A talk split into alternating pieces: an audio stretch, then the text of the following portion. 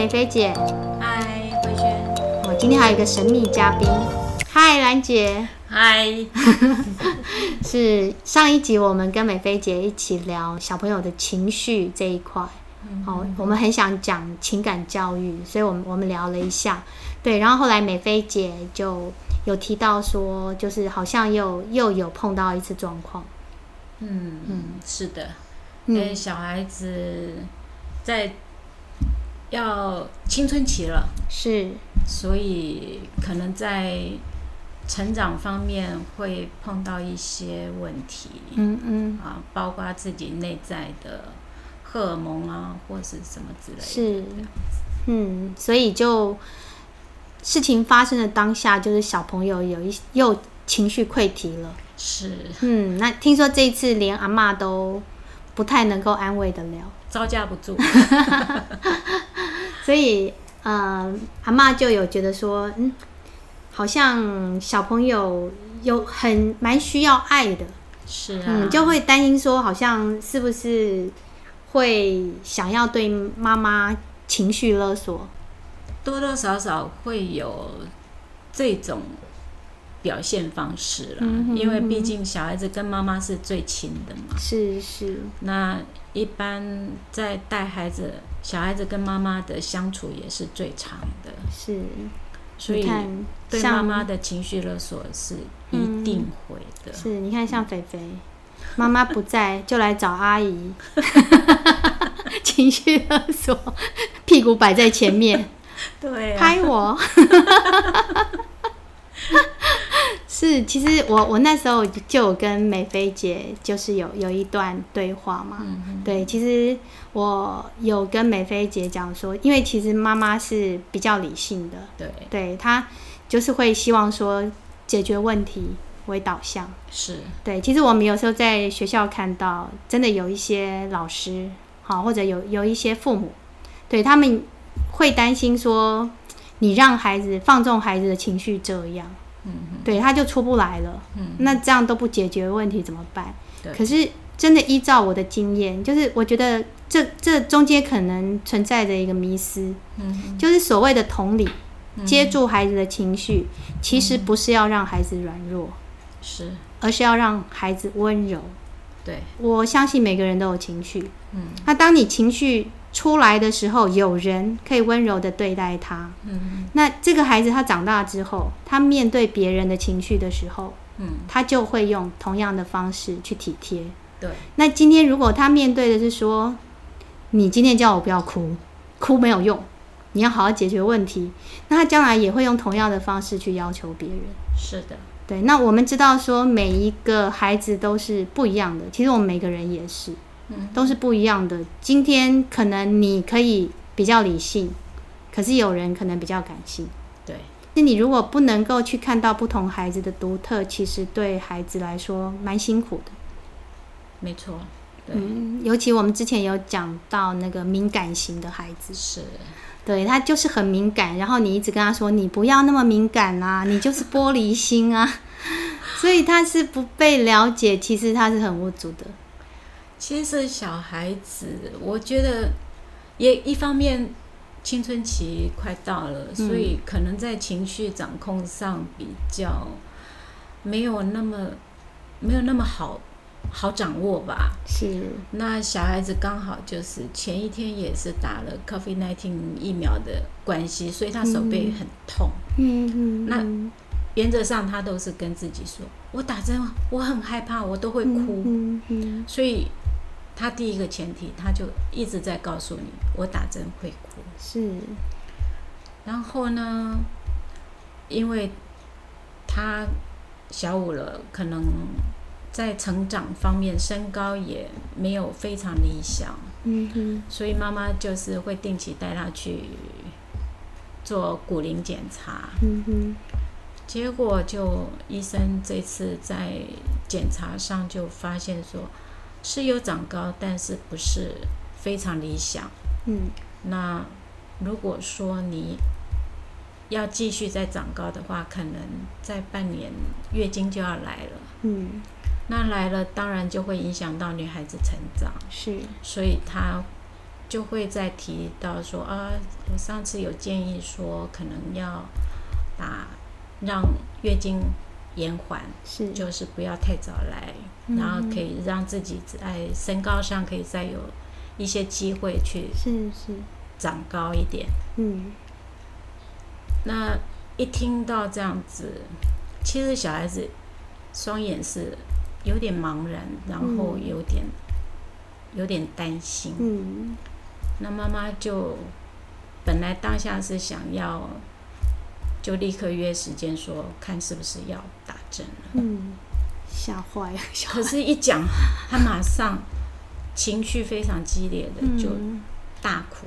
嗯，就当着医生的面前大哭。医生，我我看到他脸上有三四条线。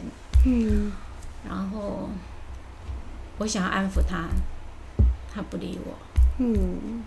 然后妈妈妈妈是比较冷静的，非常冷静，就就就说就开始在询问医生一些细节问题。嗯，那我只是跟就跟他说，没关系，你回家再好好的考虑一下，不要急着做决定。嗯，嗯，我说让让我就建议说，让孩子去思考一下。嗯，然后再。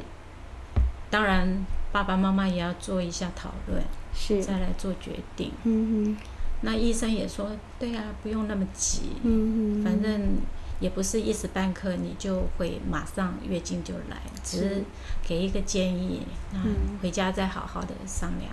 嗯，结果他沿路就一直哭回家。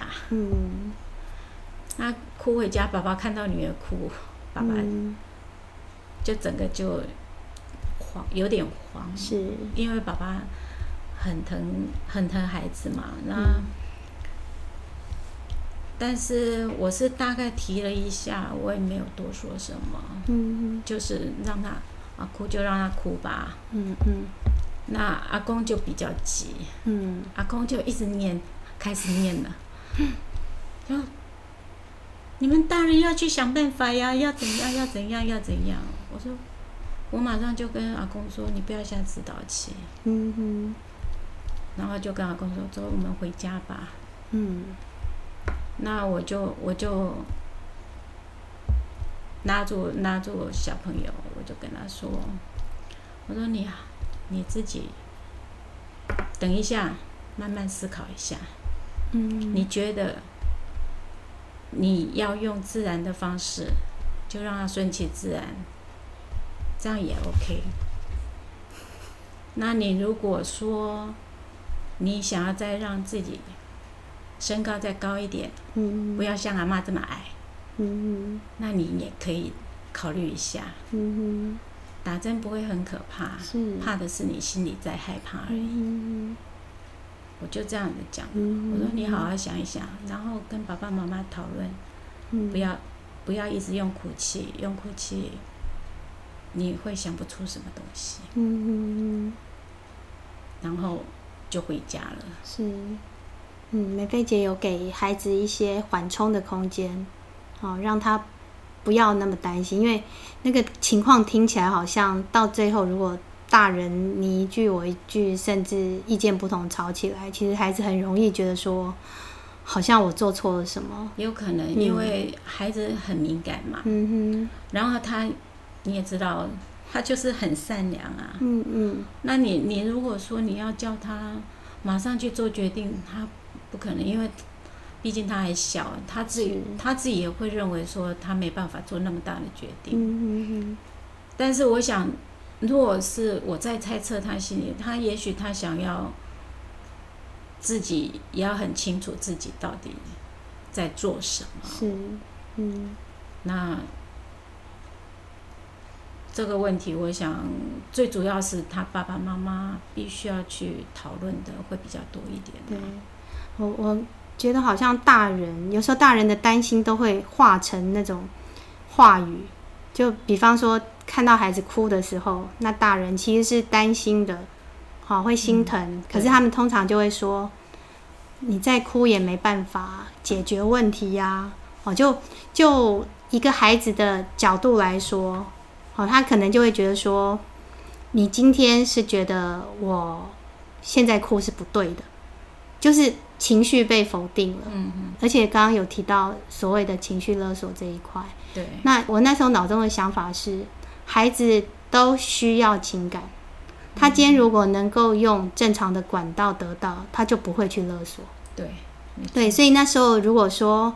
诶，妈妈或者在场的大人，好，其实美菲姐有讲到说，诶，那时候因为我问说妈妈那时候做了什么处理，什么阴影，他说妈妈就是很冷静。对，对我觉得一般我们受过这种训练的、训练有素的大人都会以解决问题为导向，然后说教，好，指导孩子你接下来应该怎么样。对，对，可是他没有像你经历过那么多挫折，嗯，所以他面对挫折第一个反应就是慌。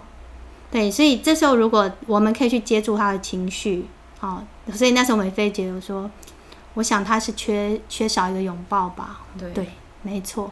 他其实他或许第一时间他需要的是你温柔的抱抱他，表示说我懂，我懂这种害怕。其实我们大人也有过那个时候，只是我们忘了。你第一次打针的时候。或者你第一次做什么的时候，那时候你曾经是小孩的时候，嗯、你或许我也在复制以前大人对我们的教育，就是当我们哭或者是什么，大人也这样跟我们说，对，所以我们就学到了哦，原来哭是没有用的，所以我不能哭。嗯、可是我觉得我后来回头去想这一段哦，嗯、就是我小时候为什么哭都要躲起来，我常躲起来哭，诶，嗯、就是我是很敏感，可是我不敢让别人看到。因为教育告诉我说，哭是软弱的，软弱是不适合社会生存的，所以很多人的情绪、情感就这样硬生生被封印了。没错，嗯，所以后来我长大之后，我经过阿德勒这一段去觉察，我变成说，哎，我我想去面对我的情绪，嗯嗯，对，所以我有时候碰到那种比较强烈的人的时候，我会不舒服。我我我就一直在想，为什么我以前不舒服的情绪没这么强烈，反而现在这么强烈？那我后来的理解是，因为我现在不想让自己这么委屈了。嗯，就是我我不想用我委屈自己，然后来成全你的方式。我希望照顾我自己。对，我觉得每个人内在都要被照顾。对，所以或许我们旁边的大人也想一想，我以前是不是有什么？心情、什么情绪、什么情感没有被照顾到？应该一般以我的做法，我是会先把小孩子先抱住。但是那一天非常反常的，他不给我抱。嗯、那天本来好好的，我们在车上，我载着他到医院的时候，嗯、他都开开心心的跟我在聊学校的事情，嗯、聊同学的事情，聊哪个同学又得了 COVID-19 啊，那个。就讲了一堆事情，嗯哼。可是当妈妈到医院，他见到妈妈那一刻，他开始对妈妈发脾气。嗯。他认为妈妈不应该选在礼拜五让他去看医生，嗯。因为礼拜五他的英文课、英文补习很重要。哦，剥夺了他觉得重要的事情。嗯，我觉得那是理由啦。没有，我觉得这很重要哦，嗯、真的，因为其实像我如果在选一些，嗯、比方说校外教学的时间，好、嗯，或者是我今天要，比方说我要带去艾维，带他们去服务，嗯、我早上让他们去服务，我下午我一定会排他们喜欢的事，就是要有好的连接。所以我觉得，我我其实提这个，我只是希望说提供一个意见啦，嗯、就所有的爸爸妈妈或是老师。在可能可以多一些注意，就是你要带孩子去做一个他可能会害怕的事情的时候，其实你可能注意一下，就是像我们小时候不是要让小孩吃药，嗯、有时候我们会配糖，有没有？嗯、对对，就是降低他的不安、不开心。嗯、你知道孩子他的他很敏感，他情绪其实比我们大人都还敏锐。对，所以当他这些负负负负负负一起加在一起的时候，那个不开心是很大的。我是这么认为了，嗯，因为小孩子从礼拜一到礼拜五，除了学校就是安全班，嗯哼，然后跟父母相处的时间实在是非常少，嗯哼哼，少到孩子想要跟爸爸妈妈聊一点话都要被催促说，已经太晚了，你要赶快睡觉。嗯，所以基本上沟通的时间太少。嗯嗯嗯。那对小孩子来讲，尤其又是一个高度敏感的孩子，嗯哼，他可能会借由某一些情绪转移，嗯，来让你知道说我在生气，我在生气，嗯嗯，但是他不知道他为什么生气，嗯，而且他这可能还还愿意说，就是表示说，我常常讲说，就算是吵架，那都还愿意沟通，嗯，其实比较怕的是已经。放弃沟通，连吵都不想吵，就是他已经先想好说，我跟你说什么都没有用，嗯那是表现无力、放弃，那是最难去矫正回来的状况。那今天为什么我觉得说，哎、欸，兰姐一起来跟我们谈，就是我们有一集聊到那个，就是我跟嘉玲一起去看那个电影嘛，然后因为她一些背景其实没有很清楚，那时候嘉玲就有一个疑惑，她说为什么她以前都没这个问题？她说她跟兰姐之间是非常通畅的，她以前她也不会觉得说她要在外面逗留，因为他就想回家找兰姐，然后学校发生什么事情，他就是想跟兰姐讲，对，所以他不会发生那种怎么会有让自己陷入那种孤立无援的状况的这种情形，对，那他也没有办法体会说怎么会去爱慕男老师呢？对，所以我们一定要请兰姐来讲一讲，对他做了什么。嗯嗯。嗯，为什么孩子这么的信任他，这么的爱他？嗯。嗯，因为其实这个事情也很久，因为孩子都很大。不过刚刚听了，嗯、呃，就是在讲这个小朋友的事情。其实我我我个人的想法啊，就是其实有时候太冷静哈，嗯，我们有时候反而会觉得是一种疏离呀。有体，我想到四个字：不寒而栗。而且可能就是一种冷漠、冷酷之类的。可是我们只是用一个比较好听的名词“冷静”这样子。那其实小朋友哭，我我我我的思考是，小朋友哭一定是他害怕啊什么的，那就让他哭。可是呢，呃，过去我处理的方式可能会比较偏向于就是让他哭，可是。后面我不我不太会跟他们讲什么，可是会慢慢的让他们讲出是为什么会有这样的反应。嗯，嗯，那因为可能 包括因为我现在的学生大概都在二十岁以上。嗯，那有时候虽然说我是我我的课程跟心理学完全没有关系，可是因为有时候。到期末的时候，学生时常会来找我，嗯、然后有时候聊聊聊，哎、欸，就哭起来了。是，可是你就会发现说，事实上很多小时候的一些事情可能就被盖住了。嗯、可是，在他整个的成长过程里面，可能他被隐匿起来了。可是事实上，他还一直存在。是，所以呢，呃，这时候其实我个人的方式是觉得说，呃，还是要让孩子呢，把他的。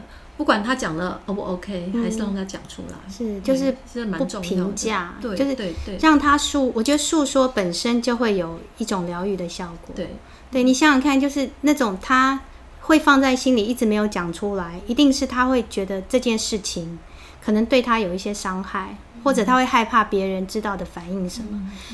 可是现在面前有一个大人这么关心他，愿意听他说。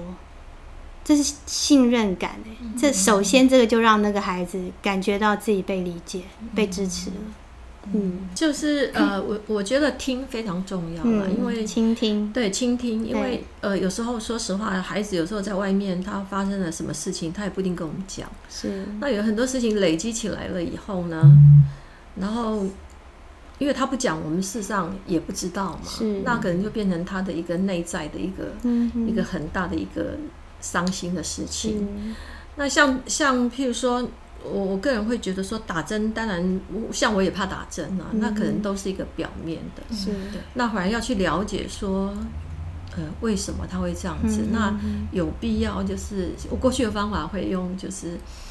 呃，创造一个很好的一个机会，好比说让他们去买他们喜欢吃的东西呀、啊、什么的，让他们自己去买。是，然后就在一个小桌子上面呢，说你们今天可以什么都讲，精心时刻。对对对，那我觉得这个方法都一直还蛮好的。嗯，过去他们小时候是都是这样在做。是是。然后，呃，就回到现在呢，我很多学生有时候会跟我讲这些呢，我也觉得说，因为我我尽量训练自己不要轻易下结论。对。因为有时候我们所知的真的很有限，嗯、然后因为你下结论了以后，你可能他所写他接接受到的那个讯息，其实在他内心转化上并不一样。是，是，所以听他们讲，反而会让他们就是说愿意把他真正的内心的那个区块把它说出来。而、嗯、后来发现，其实到了我我几几几十年来的学生，在这个区块上面，我觉得哎。互动上面，事实上成果都还不错，嗯、是都还不错。而且我知道兰姐有去受过一段时间的张老师的训练，接受过两年的张老师训练，所以他他就是让人家会觉得很稳定。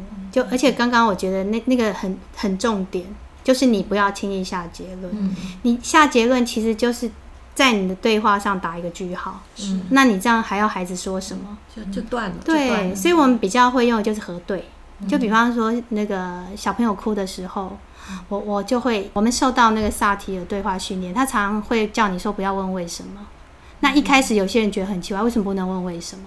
那其实我觉得倒不是说不能问为什么，而是你问的方式就是，其实是要用一种正向好奇，就是，嗯，你哭了，因为害怕吗？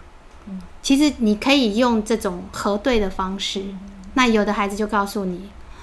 没有哦，我只是觉得不好意思。对，就是有时候我们不要用我们自己的想法去下判断。对，就问问看是这样吗？你刚刚那个眼泪是害怕吗？哦，是伤心吗？好，是什么？然后你态度很和缓的时候，其实孩子他比较会愿意讲出他真正的心情。我觉得像刚刚兰姐讲到那个结论有没有？我觉得他还有一点就是，你今天如果碰到防防御心强的，他可能就跟你说不是。他先挡回去，可是碰到比较委曲求全型的，对，像我，我可能会觉得我把你推回去，你会受伤，我可能会趋意顺从，哦，就是这样，或者是我就被你暗示了，然后我自己里面真正的东西其实没有出来，就停了。所以一个好的倾听者，好，他会在适当的时候去让你去想，是这样吗？是那样吗？然后有时候你就会想出自己都没有想过的问题，因为有时候孩子哭，说实在，他也他内心的情绪可能搅在一起，他也不知道为什么。对，对我就是哭。那这时候其实你可以用选择题一些选项，帮助孩子辨识他的情绪。这个也是一个很好的情绪教育。对，我很多大人长大之后哦，就是因为小时候情绪被压抑了，其实。他也不知道他情绪是什么，常常发现很多这种被压抑住的出来就会变成暴力，会，就是他的那些情绪太多太杂了，捆绑在一起，然后他自己受不了，他可能就不然就伤害自己，不然就伤害别人，所以我们会看到有自残的，对，不然就是去对，去伤害别人，